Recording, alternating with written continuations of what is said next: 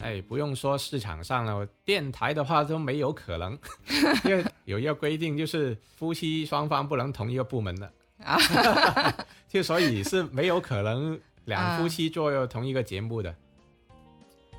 就正所谓那个七年之痒了，那咱们经历了两个 七年之痒，其实都很痒了，是吧？已经不痒了，是吧？就不痛不痒了，变成。就是我以前就是在你身后帮你的节目做一些策划，还有监制方面的东西，就是做你背后的那个女人。嗯。但是，但是我也很感激我们的听众朋友，他们给了我们很多的反馈，他们的那些热情的评论啊，还有点赞啊，那些是令到我有继续创作的动力吧。其实挺感谢自己，也感谢我的老公配合我去练习了。是一个 老公的角色。对啊，你跟老婆说话不能那么快那么急的嘛。对，那又要慢慢来了。然后，对啊，所以也期待听众朋友们陪我们一起成长，一起见证到我们一百期的节目里面去。大家好，我是广州夫妻的夫，我叫超峰。我是广州夫妻的妻，思琪语文，你好。嗯，那么今天的话来到第五十期嘛，我们的节目来到一个里程碑的时刻。对于我们夫妻来说，做节目的话是一个挺新的一个尝试。对啊，就是两夫妻做节目的话，应该在市场上来说也是很少的一个节目了吧？哎，不用说市场上了，电台的话都没有可能，因为有一个规定，就是夫妻双方不能同一个部门的 啊，就所以是没有可能。两夫妻做同一个节目的。哦，对，咱们突破这个界限了，终于可以，就是大家双剑合璧来做一档自己想说自己的话的一个节目，想说真话的节目，还是挺不容易的。嗯，那你在电台做了十八年的话，那你觉得就是传统的电台节目跟我们两夫妻做这个节目会有什么不一样呢？电台的节目的话，一定会有一些条条框框啦、限制啦，不能够说的太越界啦，哈。那我们夫妻做节目，其实只要是我们想到能够符合这个法律规定的话题，咱们都能够聊嘛，是吧？嗯，那就没有那么多的一个束缚啊。相对来说，我觉得做节目的一个环境会比较轻松一点。嗯，就是我们在家里也可以录制节目了，是吧？对，因为在家的话，就会也可以让自己也放松下来嘛。对啊，因为在电台直播室就会不知不觉会紧张起来。当然，那个紧张不只是那个情绪的一个紧张呢，就是我觉得是对这个工作的一个态度的一个紧张吧。嗯，就认真的意思了。嗯，那我们做这个节目也很认真的呀。啊，我们那个态度是很认真的，但是我们。表达的那个过程就可以相对轻松了，对，就是随意些吧，是吧？就像你刚才说的，我们说话的那些内容的话题也相对的来说会比较宽泛一点哦，是吧？嗯，可以丰富很多啊！而且我觉得就是在电台里面，如果是要做一些专门的节目呢，会分门别类嘛，嗯，但是很少说有这种清谈类的一个节目，嗯，就说不定以前也是不少的。但有可能是放在一些晚上啊等等，就是夜深人静的时候呢，有这样一个对谈的节目存在的机会大一点。但白天的话，应该机会很少了。嗯，而我们现在做节目有一个好处就是，不管你白天黑夜，咱们都可以让大家听到我们的一些感受啊。这个也是跟电台不同的一个地方了。嗯，我觉得我们做这个节目还有一个对我们很好的，就是说我们录制的时候，我们是不用分时间的。嗯，我早上录也行，下午录也行，晚上都可以。对啊，哪怕是夜深人静的时候，我们两夫妻来录制节目也是可以。嗯，那就不像在电台里面，就是我们现在的那个自由度就会大很多了。对，电台的话一定是哎，每天晚上六点啊，每天晚上七点这样，哎，你就要固定锁定那个人，他一定要出现的了，那你就会有一个就是特殊的一个感觉框住了。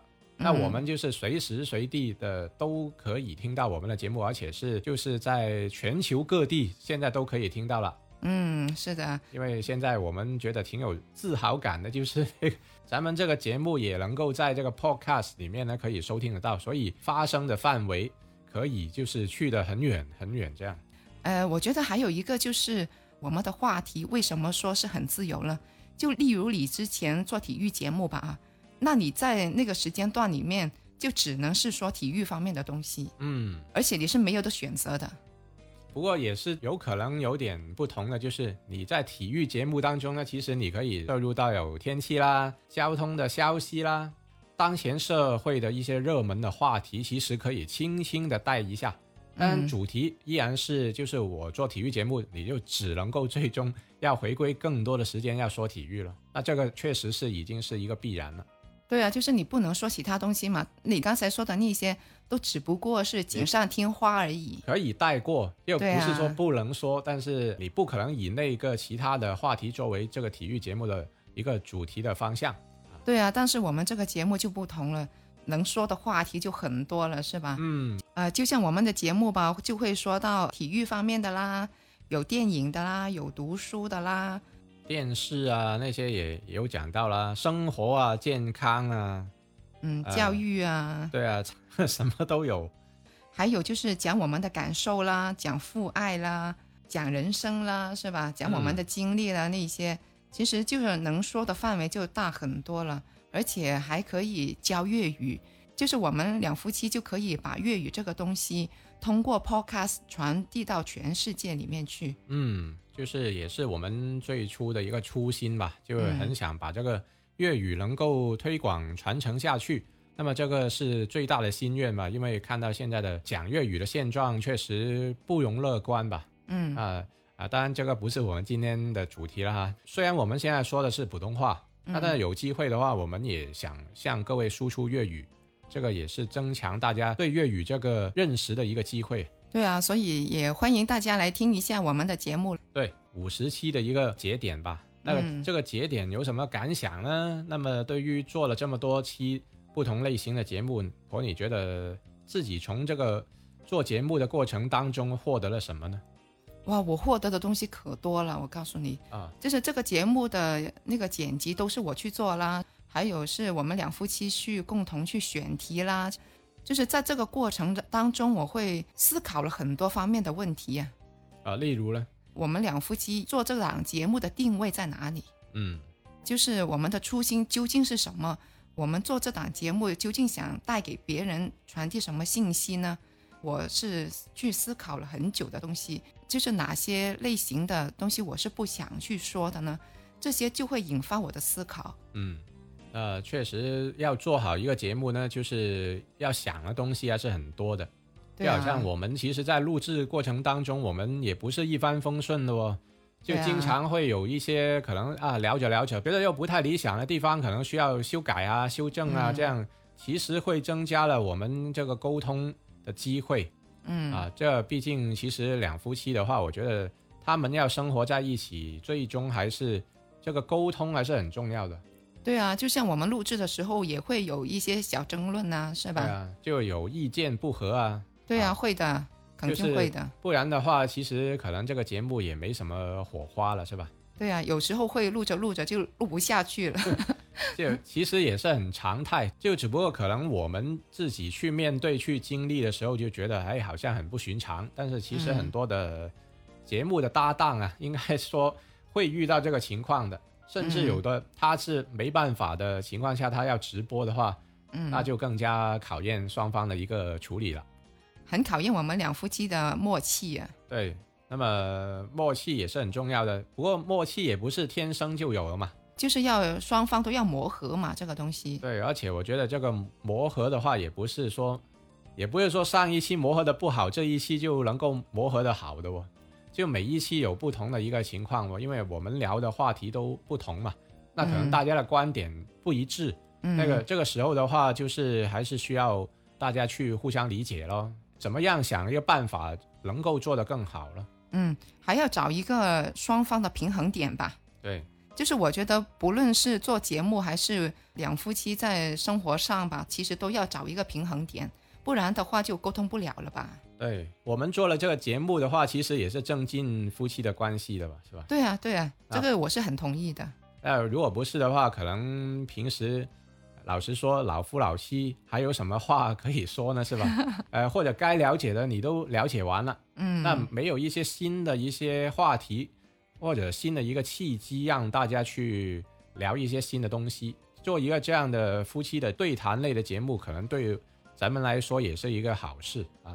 对啊，就是这样才能够了解对方的想法嘛。因为人每天都在变嘛，其实他的想法都是会在变化当中的。嗯，那做这个节目的话，就是我们好像时时在了解对方的那个进展呢，是吧？嗯，就其实除了我们互相增加了一个了解的机会，同时就是我相信听我们节目的朋友，他们可能会遇到我们说到了一些话题当中的问题，可能会不会作为他们的一个参考呢？那这样也是一个挺好的一个输出吧。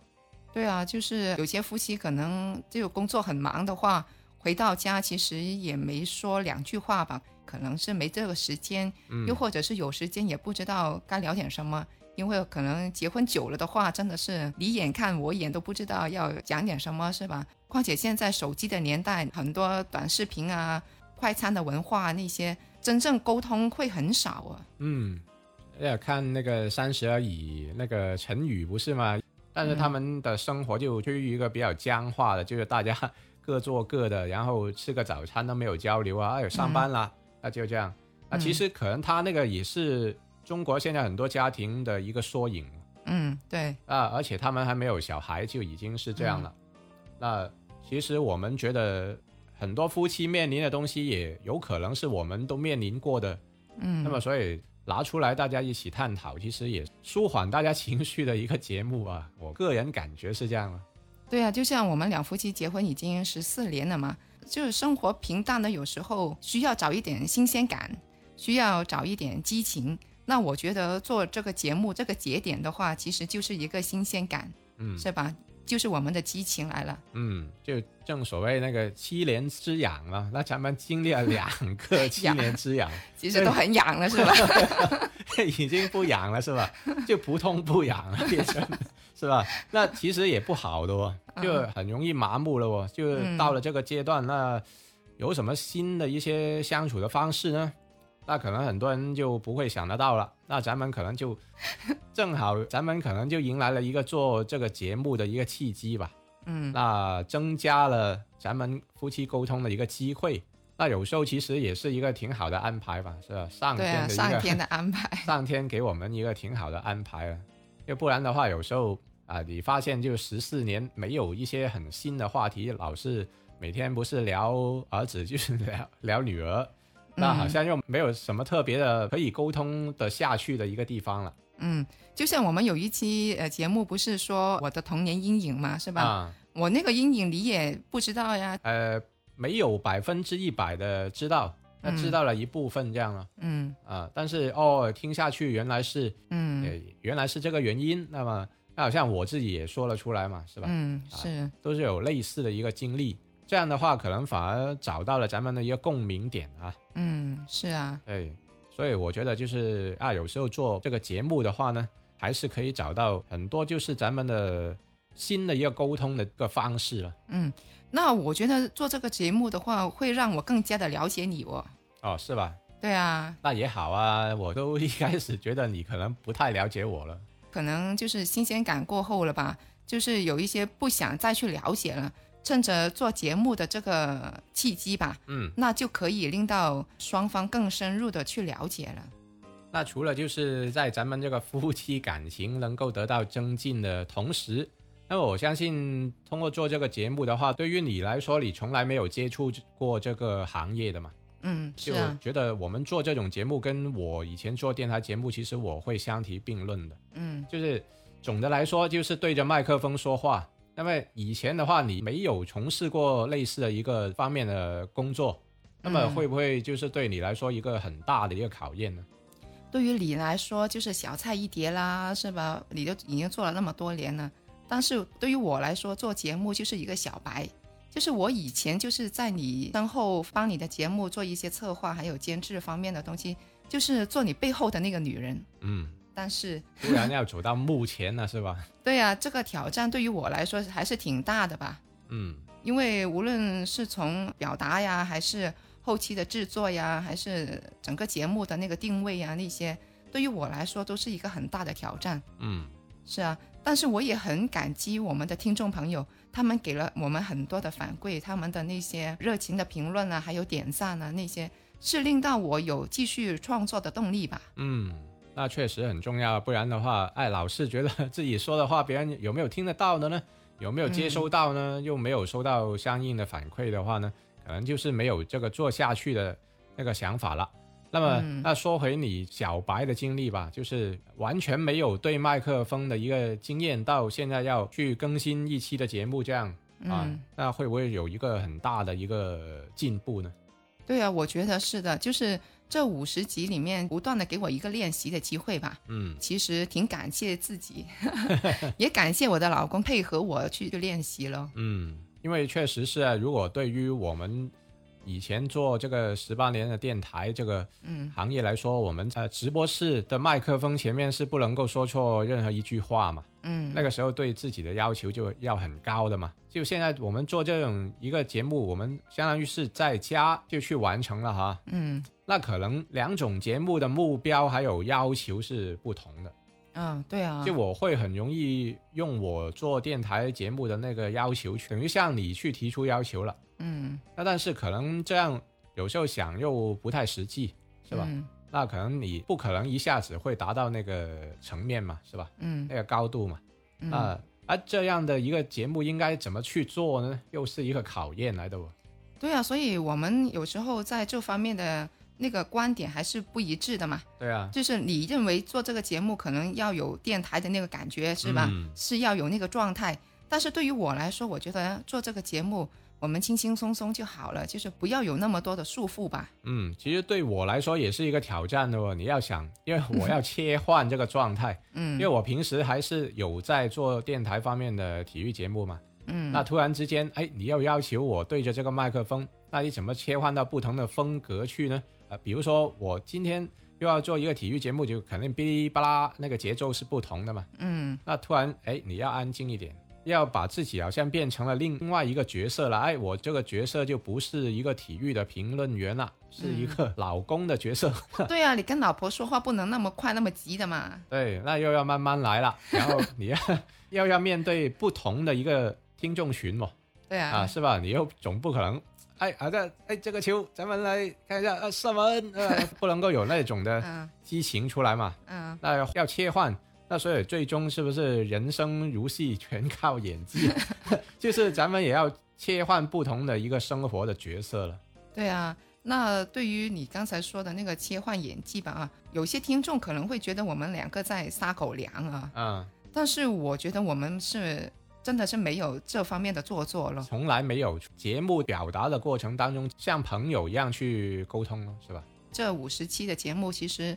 都是我们的真实的那个状态吧。嗯，有些人可能觉得，哎，怎么老公前老婆后那些好像很身外的样子啊。嗯。但是平时我觉得叫一下又有什么关系呢？嗯。就是我称赞一下我老公又有什么毛病呢？那老公都是称赞出来的嘛，都是要赞出来的，就像小孩子一样嘛，自己的孩子自己去赞美。如果自己的孩子都不去自己去赞美的话，那他来哪来的自信呢？那也是，因为如果别人都。你要指望别人去赞美自己的孩子的话，可能不实际啦。那最实际还是自己去赞美他了。那所以这个，我觉得还是有一个护城河吧。对啊，所以我觉得称赞一下老公，称赞一下老婆，这也算是呃撒狗粮。看不过去的话，那啊，有人这样说过吗？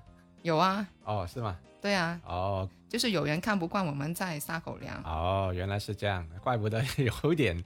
小激动是吧？嗯啊，其实我又觉得这个很正常啊。如果是在这个夫妻档的节目，你都没显示出来，就大家是这种夫妻的关系，那好像跟平时电台做的一个普通的情感节目没什么区别的不？